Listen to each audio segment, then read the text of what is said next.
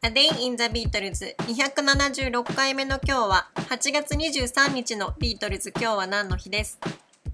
？1962年の8月23日。ジョンはシンシア・パウエルと結婚しました。ジョンとシンシアの出会いは1957年で2人ともリバプールアートカレッジに在籍中のことでした。そしてその翌年から付き合いを始め、この1962年の中頃にシンシアが妊娠し、ジョンとシンシアは結婚することになりました。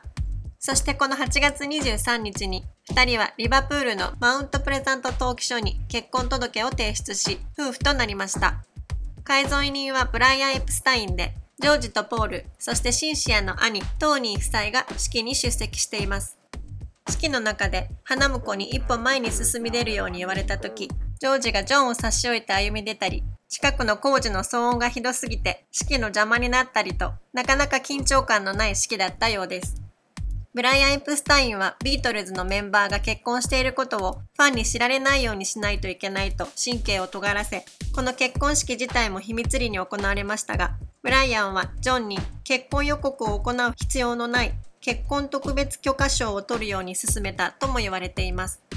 またブライアン・エプスタインは自分が所有していたフォークナー通りのフラットを新婚のジョンとシンシアに無償で貸して住まわせてあげています。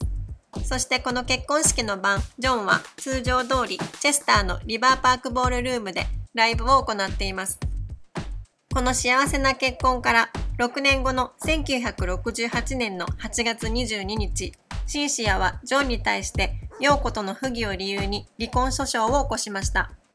この年の初め頃からジョンと陽子は急速に仲を深め、シンシアがジョンに自分がレコーディング中に旅行をしてきてはどうかと促されて出かけている間にジョンと陽子の関係性は一線を越えてしまいます。旅行から帰宅すると自分の家にジョンと陽子が一緒にいるところを目撃してしまったシンシアはとても混乱しこの頃ちょくちょく出てくる私の中ではうさんくさいマジックアレックスに慰められています。そして後にジョンはシンシアがこのマジックアレックスと不定を働いたという理由で離婚の申し立てを行っています。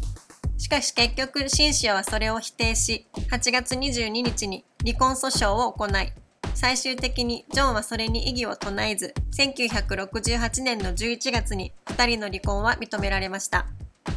A Day in the Beatles 276回目おしまいです。